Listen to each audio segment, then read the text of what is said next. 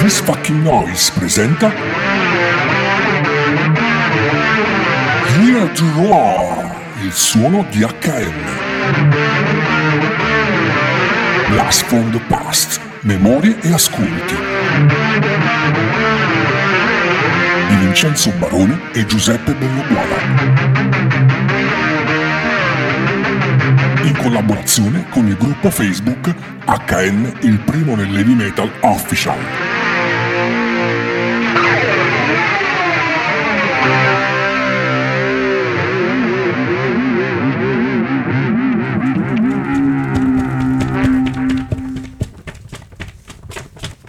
Scusa Giuseppe, che stai facendo? Mi sto sossando con il ventaglio di piume rosa shocking profumato di Tommy Lee.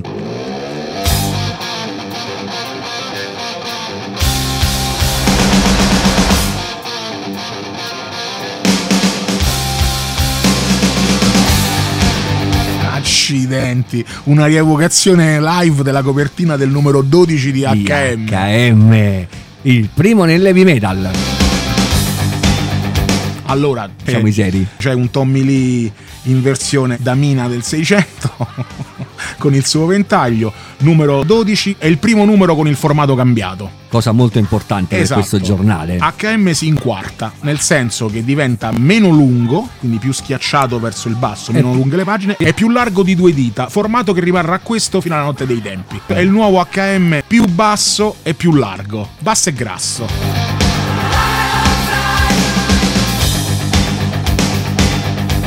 Ricco di contenuti come sempre, intervista a Judas Priest, Cinderella, Lizzy Borden, Scanners, Europe, dieci band americane che poi andremo a vedere, e i famosissimi famigerati ormai immancabili adesivi con Saxon e Kiss. E vai!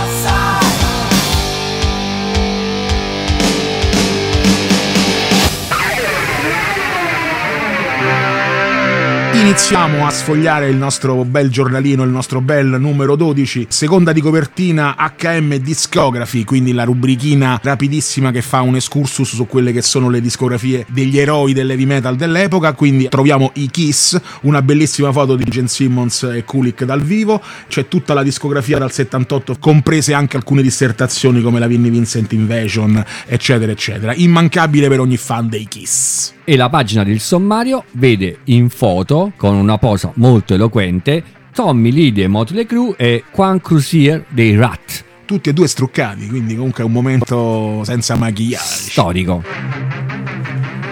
E ci addentriamo nel rutilante, quasi psichedelico mondo delle news. La cornice intorno alle pagine è assolutamente di quadratini gialli e neri, inguardabile. Un po' Stryper. Un po' Stryper sotto acido.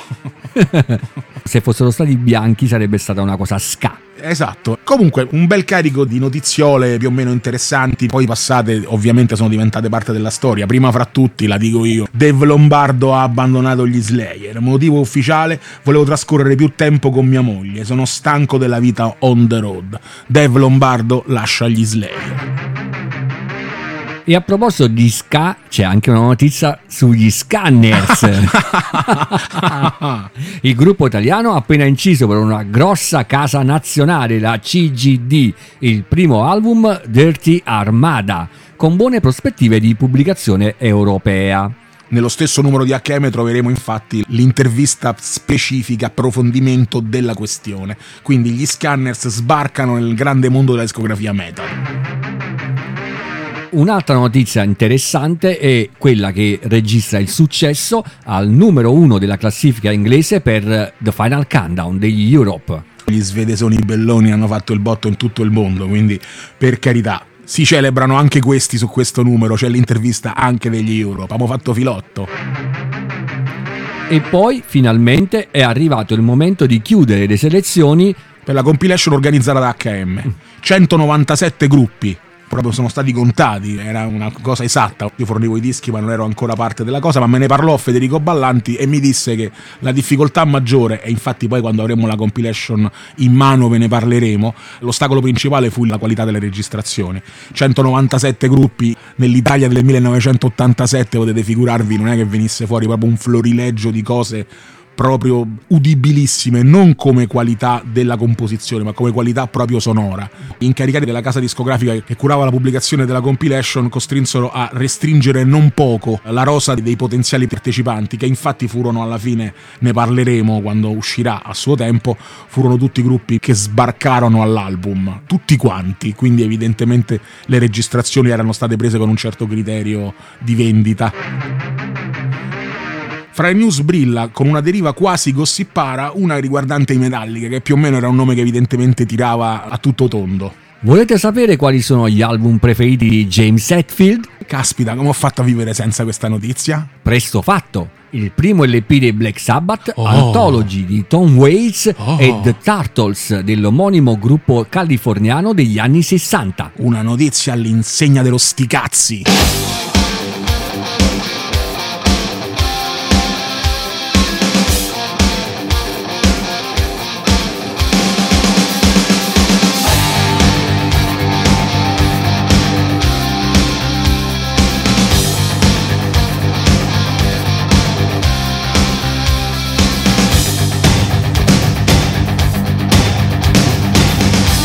E arriviamo all'articolo di copertina, Mötley Crüe, Bad Bad Bad Boys, una foto che apre le danze con loro quattro ammucchiati in un bagno, in una cantina, non lo so, con un radiolone alla portoricana, messi all'angolo, bellissima foto, un Nicky Six che fa le corna verso chi guarda la foto, subito accanto una foto da solo di Mick Mars, e parte questo articolo che non è un'intervista reale, è uno di quelli che vengono definiti articoli di colore. Vale a dire, il buon Francesco Adinolfi si mette lì e fa una specie di patchwork di dichiarazioni, di notizie, di tutto quello che riguarda i Mötley Crüe come fenomeno enorme del momento. E tu che cosa ti saresti aspettato da un album che si chiama Girls Girls Girls? E si parla diffusamente del rinnegare un pochino i toni manierati di Theater of Pain. Il leitmotiv di questo articolo è il fatto che i Mötley Crüe rivendicano la loro durezza stradaiola ritrovata con Girls Girls Girls a danno di un approccio un pochino edulcorato, un pochino ammorbidito. Mm-hmm. Loro stessi lo dicono, non siamo noi che diamo questa, questa, questa sentenza. L'album precedente li vede un po' meno, ne hanno goduto del successo, hanno fatto il botto, hanno completato il trittico iniziale, perché il terzo album, come ben sappiamo, è un punto nodale della carriera di tutti i gruppi, però diciamo che ritornano in una carreggiata un pochino più stradaiola, un pochino più dura, un pochino più puntuta, e investono in Girls Girls Girls quelle che sono veramente le loro predisposizioni musicali. Infatti anche per questo disco c'è una cover, e mentre precedentemente avevano attinto al repertorio dei Beatles con Helter Skelter, questa volta troviamo una band più underground, Brownsville Station, e loro gli fanno Smoking in the Boys Room.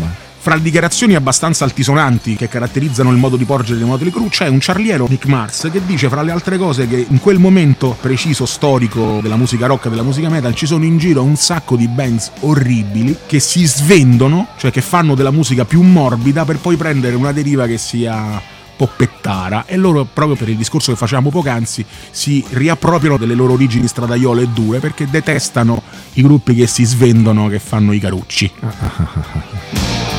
Pick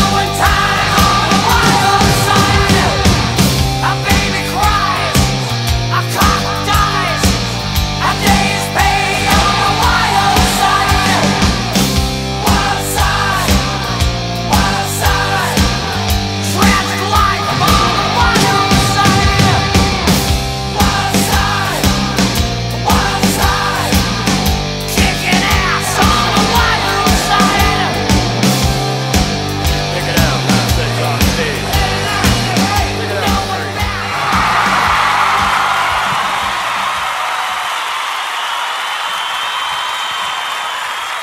E arriviamo davanti al palco, una bellissime due pagine di descrizione del live dell'appena terminato tour Iron Maiden e Wasp, la data di Firenze. Recensione a parte, e adesso ne parliamo, fa piacere notare che fra le varie dichiarazioni che vengono riportate dal buon Francesco Adinolfi, l'autore dell'articolo, allora caporedattore di Ciao duemilauno, quindi non è che avevamo proprio gente di serie B, comunque fa piacere notare che il buon Blackie Lawless fa i complimenti al giornale che gli era stato appena consegnato, appunto la copia di acca emme, dicendo però bella questa carta che utilizzate per fare i giornali in Europa, dovrebbero eh. farla anche in America, perché la carta dei nostri giornali fa schifo. Tra l'altro, leggendo poi la recensione live report del concerto, si nota anche una preferenza, diciamo, leggera verso l'esibizione, seppur limitata e ridotta, degli Wasp.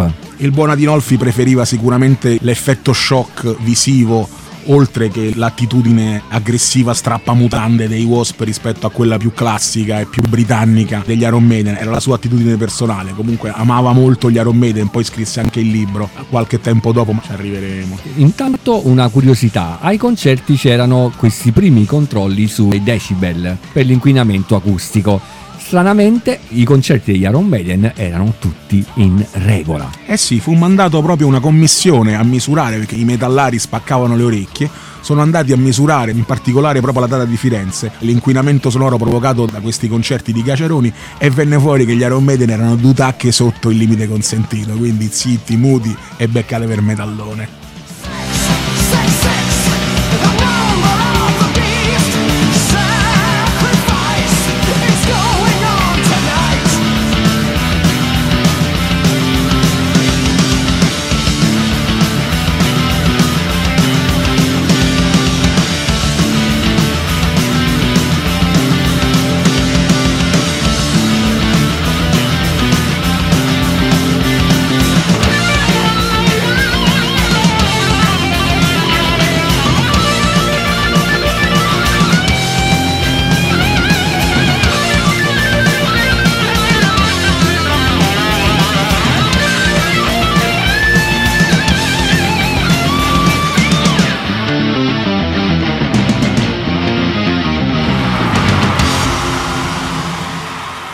Dalla Svezia alla conquista del mondo.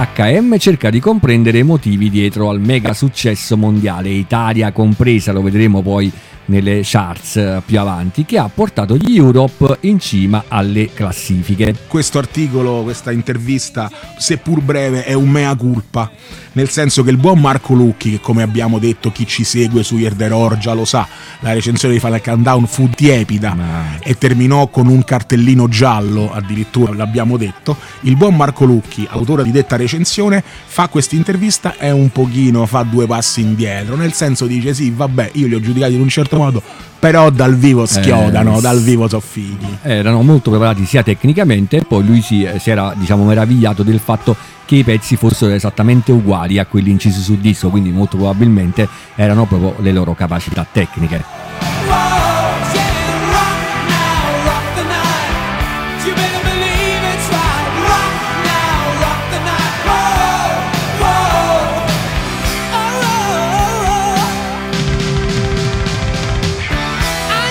Marco ammette che dal vivo gli Europe erano molto dotati tecnicamente e le versioni dei brani erano praticamente uguali a quelle incise su disco.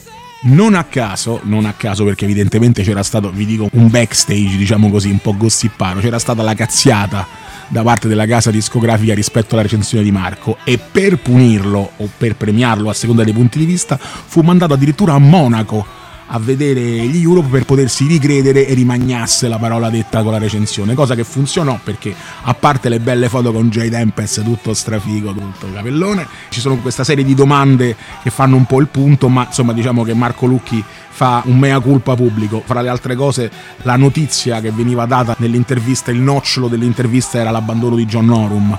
Viene chiesto il perché John Norum se ne fosse andato e quale fosse l'atmosfera che avesse caratterizzato il suo abbandono, e Joy Tempest, con il suo candore tipicamente svedese montato all'Ikea, disse beh certo, John Norum desiderava fare cose più dure. Pensa un po', pensa.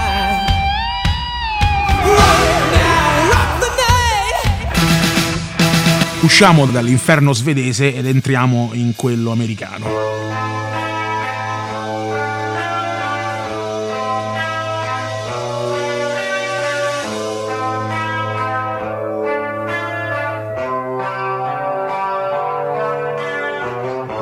Cinderella vengono letteralmente dal nulla, oggi sono tra le grandi star dell'American rock. Ma chi sono i Cinderella?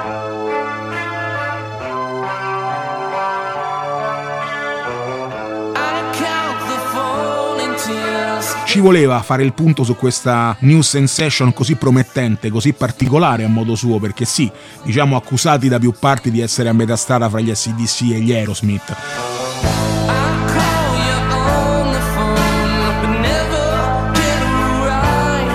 Comunque sì, il buon Tom fa il punto sulla situazione e chiarisce quelli che sono i binari su cui si muove la carriera di questo gruppo, dalla scelta del nome fino alla scelta dei brani, fino alla storia che li ha portati a, a diventare una new sensation grazie all'interessamento inizialmente di Gene Simmons, che li scoprì in sé per sé, e poi all'intercessione di Bon Jovi, che avendoli sentiti dal vivo andò a dire al press agent della casa discografica: oh, questi teneteli d'occhio perché sono un gruppo molto forte, e fece bene. E esattamente fu così.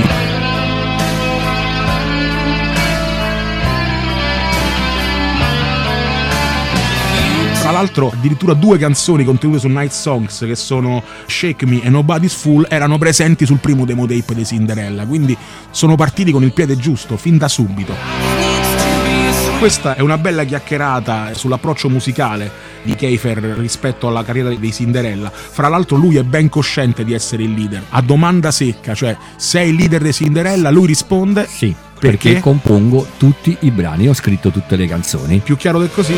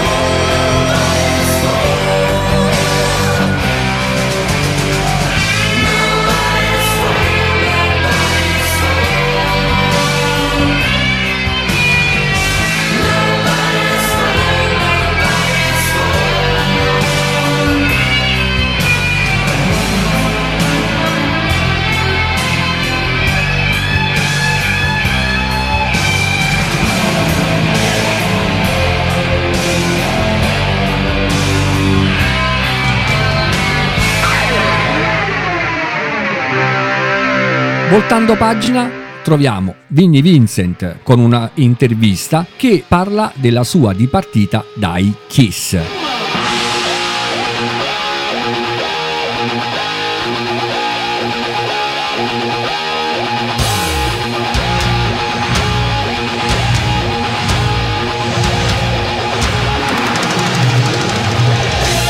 Infatti era uno dei Kiss, ma oggi con la sua Vinnie Vincent Invasion è tornato con forza al successo, e questo è tutto quello che ha raccontato ai microfoni di acca emme. Il motivo per cui è andato via dalla band e dell'attuale situazione delle relazioni con i restanti membri dei Kiss.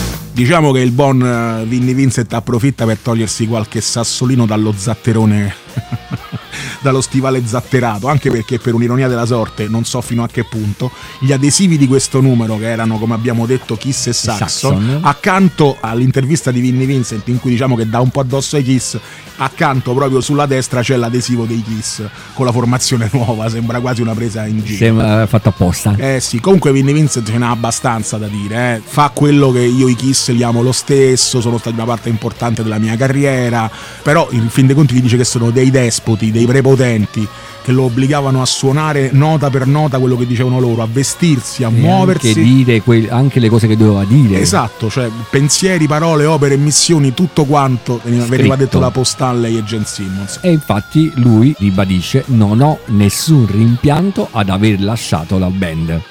Alla domanda, in chiosa dell'intervista, come pensi reagiranno i fan dei Kiss ascoltando l'album, io direi: come pensi reagiranno i fan dei Kiss dopo aver letto questa intervista, perché sicuramente non li aveva tirati dalla sua. Comunque stilisticamente siamo su lidi abbastanza differenti, perché comunque Vinnie Vincent volle dimostrare che sapeva suonare in maniera maiuscola e ha riempito l'esordio dei Vinnie Vincent Invasion di uno strabordante chitarrismo che nei Kiss non era assolutamente possibile.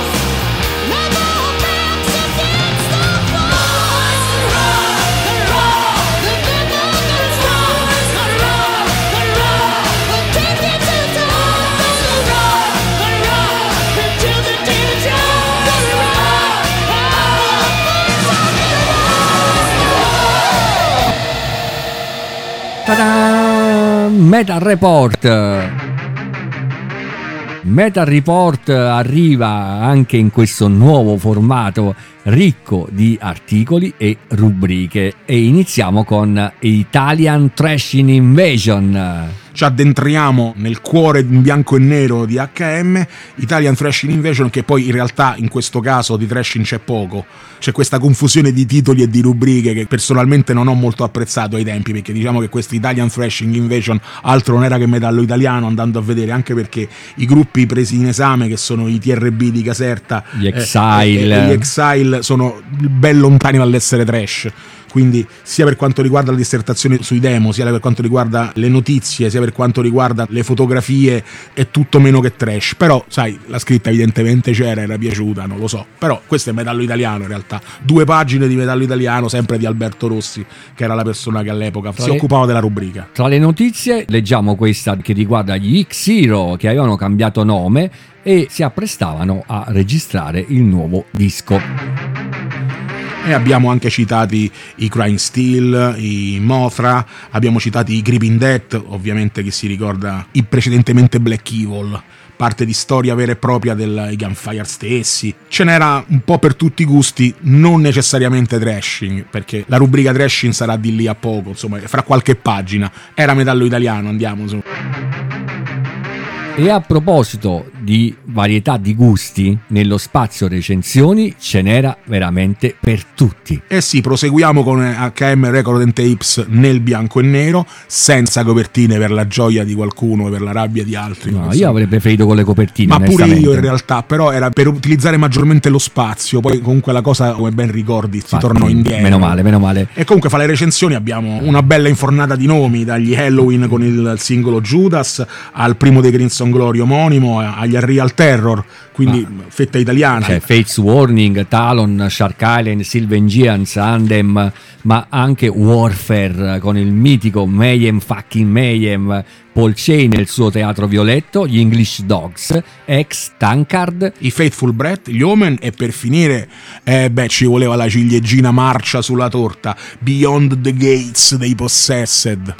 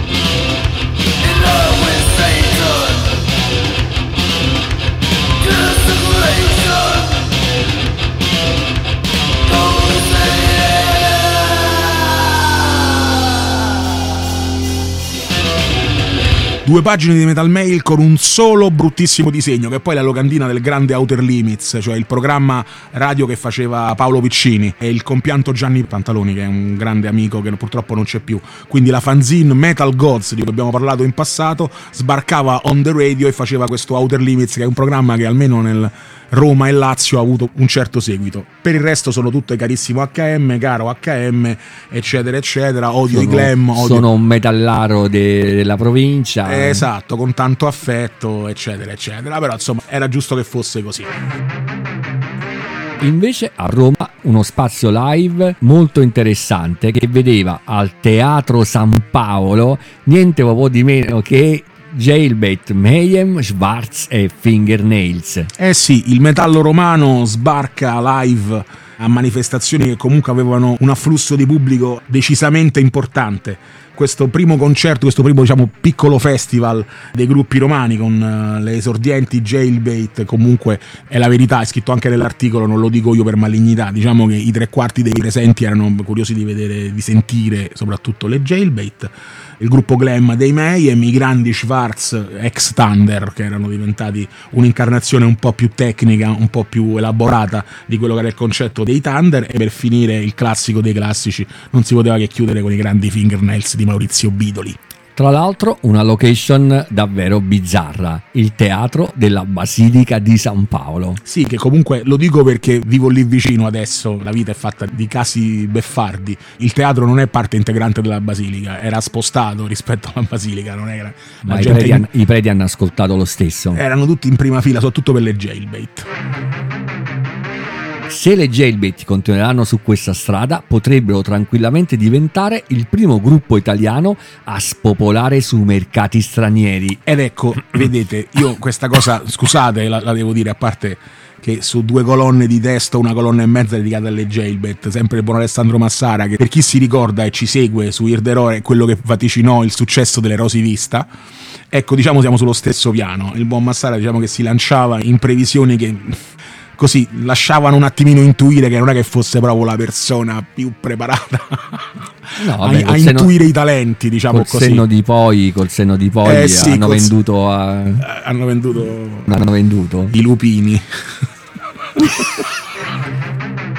E finalmente è arrivato stavolta davvero lo spazio Thrashing, con una bella foto degli Armored Saint, che no, degli Armored Saint non ce n'è mai abbastanza, non ce n'è mai stato abbastanza, non ce ne sarà mai abbastanza, né per quanto riguarda me né per quanto riguarda il titolare della rubrica in esame, Thrashing, che è sempre il buon Paolo Piccini. Quindi si passa dagli Armored Saint appunto ai D R I, agli Anvil Beach, ai Death, ai Sacrifice, ai Massacre, ai The Tent, ce ne sono un po' di tutti i colori. Thrashing mantiene il suo trademark, questa volta in un'unica pagina.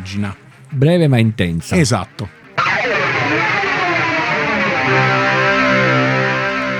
E ci tuffiamo, sempre condotti per mano dal buon Alessandro Massara, in un excursus che definire coraggioso è poco, perché entriamo in un abito di cinque pagine addirittura con Best New American Bands, quindi una panoramica su quelli che erano, secondo chi scriveva, i nomi più importanti di punta di quello che sarebbe stato il presente e poi il futuro della nuova scena americana, al di là delle influenze di genere. E quindi si parte con i Megadeth, foto di apertura, per poi... a seguire White Lion, Mass, Nuclear Assault, T T Quick con Mark Tornillo, che poi ritroveremo negli Accept, Poison, che vengono definiti superdotati tecnicamente, oltre che ad essere superdotati anche come trucco e come costumi. E qui torniamo al discorso precedente, l'autore dell'articolo è sempre il buon Massara, al quale voglio molto bene. Pure noi. E per finire Metal Church e i fantastici Sword. Per cui è stato un pot-pourri, una compilation, un'arlecchinata di stili, diciamo così, un contenitore per dare un'idea. Più o meno ci stiamo, dai, insomma, va bene così.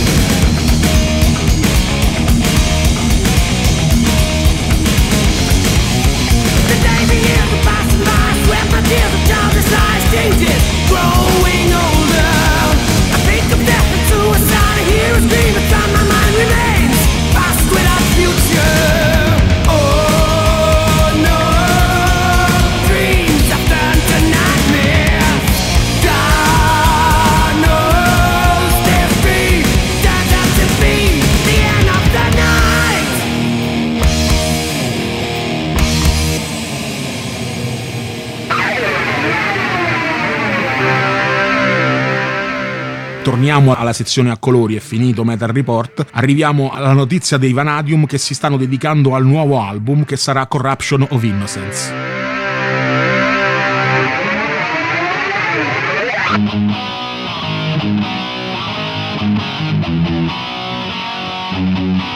Ancora una grande intervista, questa volta ai Metal Gods per eccellenza, Judas Priest.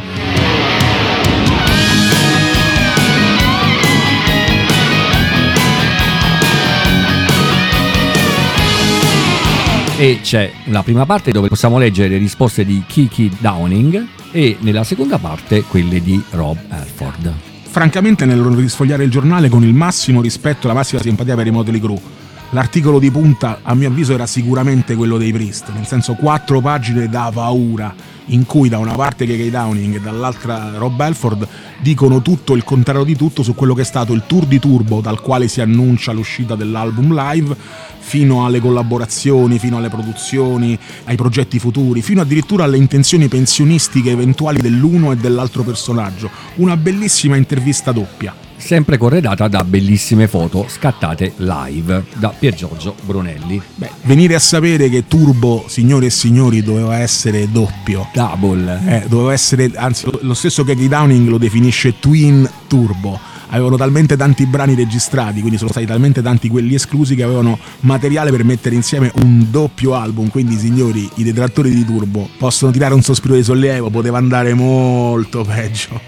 Tra tutte le domande, quella che mi ha colpito non c'entra molto con la musica ed era rivolta al nostro buon Rob. Suppongo che dopo tutti questi anni tu ti sia abituato al cibo della tournée, e la sua risposta è stata: è estremamente facile abusare del tuo corpo quando sei in tour. Aveva un doppio senso? Beh... Forse, non lo so, però era già salita agli onori delle cronache la passione per la culinaria, eh. Cosa vera, sto dicendo sul serio. A Masterchef, al, al là, esatto. Masterchef America. È vero, cioè nel senso che adesso al di là delle facili ironie, perché è ovvio, perché me la sono cercata, quindi giustamente c'ho davanti Peppe che sta, si sta rivoltando, però la passione per la cucina di Rob Halford era risaputa, rinomata, e quindi non poteva mancare una domanda riguardante la disciplina alimentare tenuta durante questi tour. Comunque, bellissimo articolo, bellissime foto, secondo me meritava la copertina, senza ventaglio magari, però massimo rispetto per i Mötley Crüe, ci mancherebbe, sono solo gusti personali.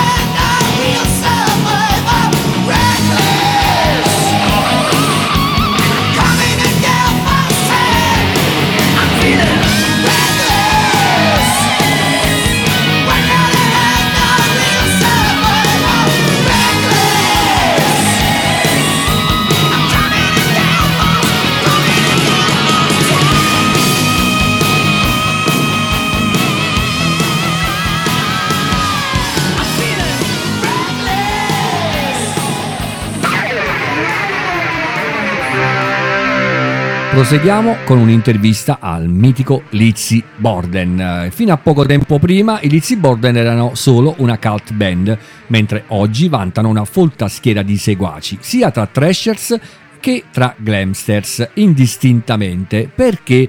Per quale motivo? Andiamo a leggere tra le risposte e le domande.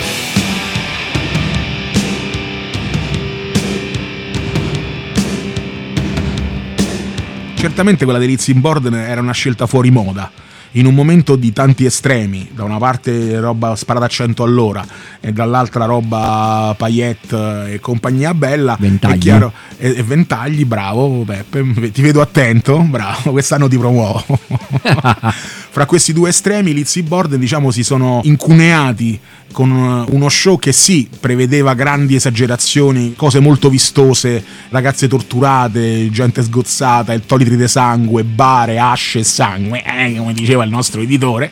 Oltre questo, il lato musicale era molto più vicino a quelle che erano i crismi, non so, dei Queen's Reich o degli Iron Maiden, piuttosto che trash o glam. Quindi comunque un'isoletta particolare che decretò il loro successo. Accontentava sia i puristi del heavy metal e sia quelli invece che erano attenti alle nuove sonorità. E a proposito di ragazze sgozzate, anche presenti sulla copertina del disco, per il tour europeo loro inizialmente avevano pensato di portarsi la modella che avevano utilizzato per la copertina, ma premessa necessaria, nelle date in America loro ogni data, siccome durante lo spettacolo, il Murder Road Show, uccidevano e torturavano una ragazza ogni concerto, la sceglievano fra il pubblico. Il buon Lizzy Borden cerca di essere un minimo diplomatico, gli sai, i rodi le sceglievano, ah, io me, certo, lo, certo. me lo immagino. C'erano sempre delle volontarie negli Stati Uniti. Per il tour europeo hanno pensato di portarsi dietro la modella che era presente nella copertina del loro penultimo disco. In realtà il problema fu risolto alla base, perché lo stesso Lizzy Borden ci racconta che le volontarie europee cominciarono a scrivere a centinaia come delle pazze per essere loro le torturate e ammazzate live dai Lizzy Borden. Oggi perché sarebbe impensabile una cosa del genere. Non solo, ma fondamentalmente io ci credo una cifra.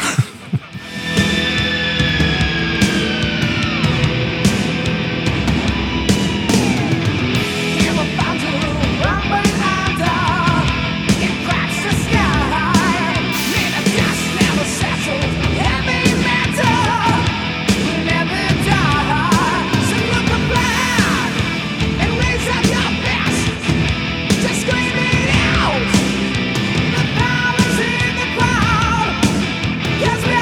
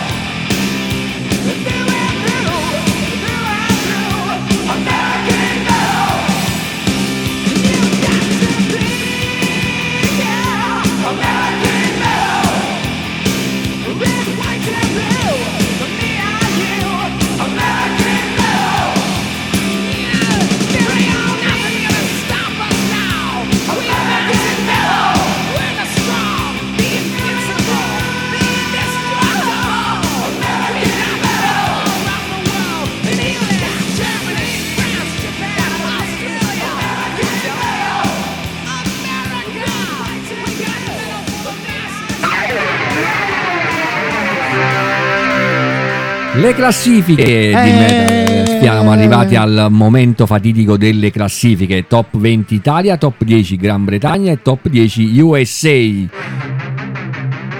Anche da noi gli Europe hanno sfondato. Gli svedesi hanno raccolto il successo a piene mani in tutto il mondo, entrando nelle zone più alte delle charts, e in Italia sono arrivati al numero due della classifica. Dopo gli Iron Maiden, eh, salviamo il salvabile, dopo gli Iron Maiden e subito prima dei Metallica. Al quarto posto gli Slayer. Eh, eh diciamolo, eh diciamolo, gli Europe piripiri, piripiri, però c'era pure Angelo Ferretti. Rain in Blood. Esatto, va bene così, insomma. Poi Bon Jovi, di nuovo i Metallica, i Metallica al terzo posto con Kill 'Em All, al sesto posto con Master of Puppets e al quindicesimo posto con Ride Lightning. In pratica tutti gli album dei Metallica erano in classifica. Della top dieci inglese, primo posto Bon Jovi, secondo posto Europe. Mannaggia la miseria. Ma anche Status Quo, Iron Maiden, Bon Jovi con uh, l'album precedente, Hawkwind, Bon Jovi con uh, il primo album di Bon Jovi, Alice Cooper, Boston e F M. Passiamo alla top dieci americana. Non ci sono gli Europe perché siamo in America, quindi che gli frega. No, ci sono Bon Jovi, Bon Jovi e Boston. Bon Jovi, Boston, Cinderella, Iron Maiden, Stryper, Dave Lombardo, Ratt, Van Halen, Vinnie Vincent. E al decimo posto, al decimo, chi c'è? Slayer. Ah, ecco.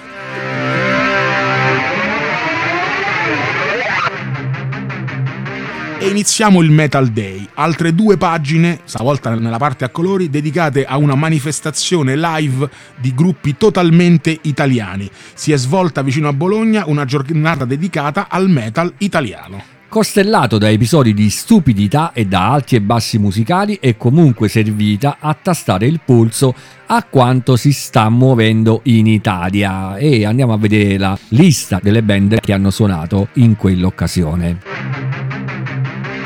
Si è svolto questo primo Metal Day a Pieve di Cento, vicino a Bologna. Cercarono di mettere insieme un po' tutte le correnti che costituivano la scena eh, metal nazionale, quindi si parte dai bolognesi Rain, quindi comunque hard rock, per i Liguri otto, che erano decisamente più su un piano metal vero e proprio, più sul duro che sul classico.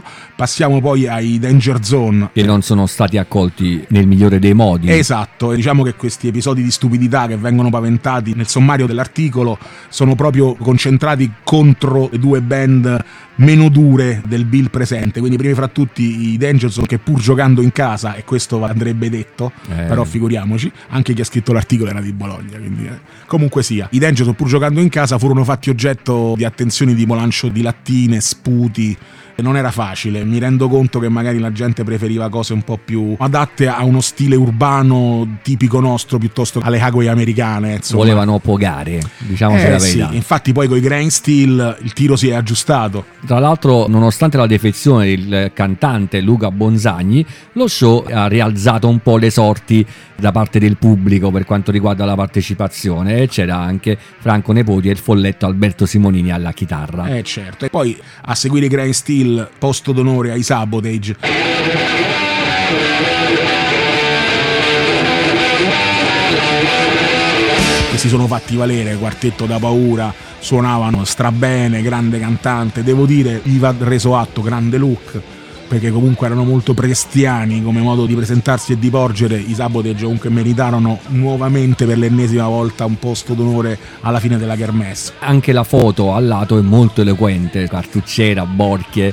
è molto aggressiva. Infatti non a caso l'immagine più grande delle quattro presenti nell'articolo è quella dedicata ai Sabotage, perché è proprio un manifesto dell'heavy metal tradizionale.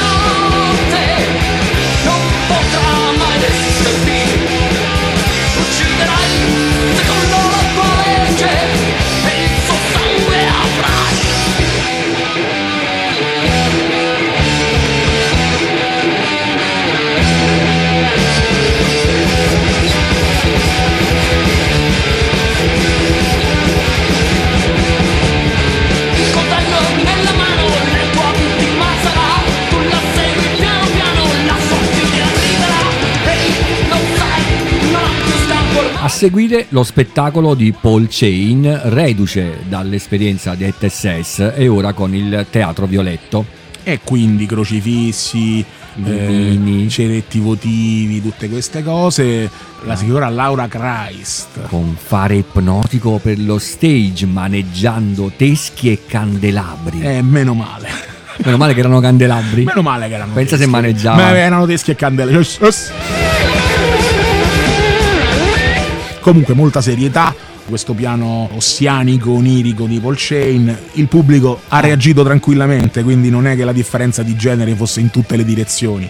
Il Ma... pubblico ha reagito male rispetto a chi suonava glam, e infatti mm. dopo Paul Shane è toccato. Non si può dire la stessa cosa per la band che arrivava dal profondo nord, gli Halloween, un gruppo giovane per gente giovane, che è stato preso di mira. Praticamente sembrava una discarica il palco alla fine della loro esibizione. Ci sono stati alcuni giovani che hanno tirato delle lattine giovani e sputato saliva giovane verso il gruppo.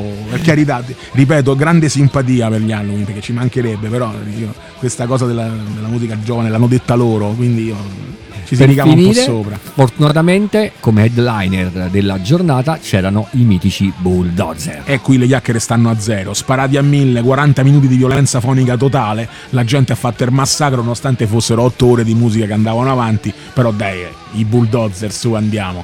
Non potevi certo vedere il concerto stare seduto. Eh... Eh, senza sputi e senza barattoli, i Bulldozer, oh. Erano finite le lattine. C'era da aver paura.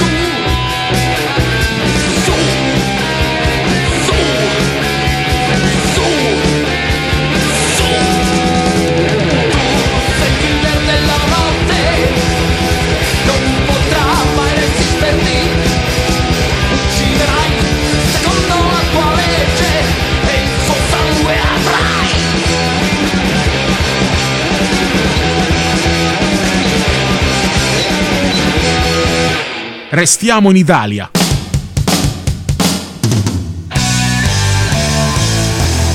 Chiudiamo ah. il giornale con due pagine dedicate alla Dirty Armada degli Scanners. Un contratto con una major italiana, il primo disco e molti programmi. Gli Scanners di Bolzano tentano la loro via al rock.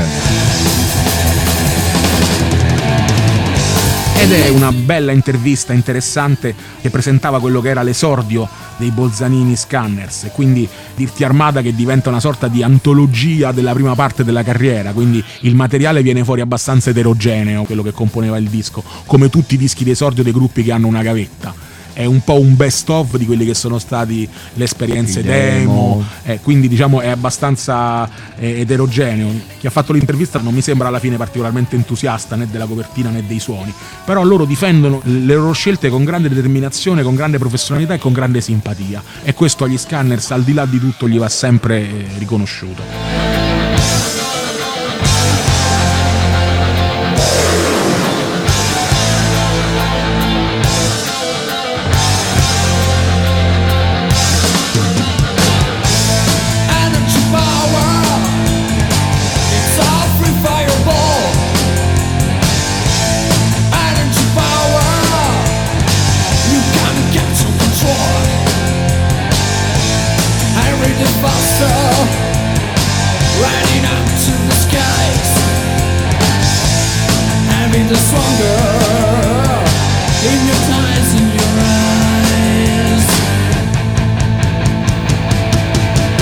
Prima di chiudere il giornale, un'occhiata va sulla striscia che comprende tutte le persone che hanno collaborato alla realizzazione del numero di acca emme, dal direttore responsabile Francesco Puzzo, dal direttore, direttore marketing, consulente, redazione, art direction, servizio grafico e tutti quelli che hanno collaborato a questo numero. Eh sì, questa striscettina dove c'è scritto appunto, ci sono scritti tutti i dati, l'indirizzo, redazione, il materiale spedito in redazione non, non si restituisce. Si io, io la leggevo sempre, devo dire la verità. Quella che si chiama gerenza, lo dico io al buon Peppe, faceva sempre piacere in redazione Federico Ballanti e Francesco Adinolfi. Comunque sia, scusatemi, ma un, una punta di orgoglio viene. Era comunque un fiore all'occhiello. Eh, non era esattamente gente improvvisata. Chiudiamo in bellezza con la quarta di copertina.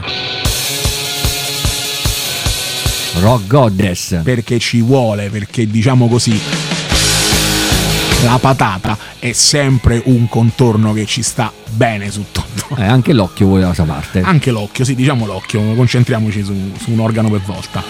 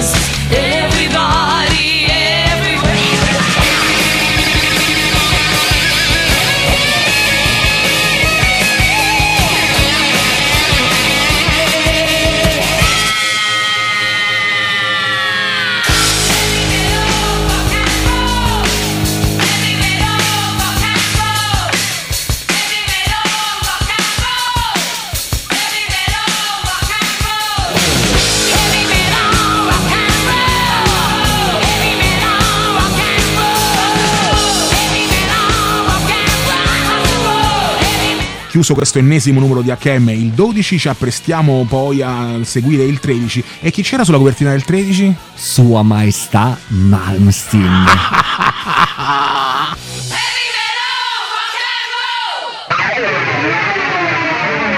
This Fucking Noise ha presentato Here to Roar, il suono di acca emme. Blast from the Past, memorie e ascolti, con Vincenzo Barone e Giuseppe Belloguola.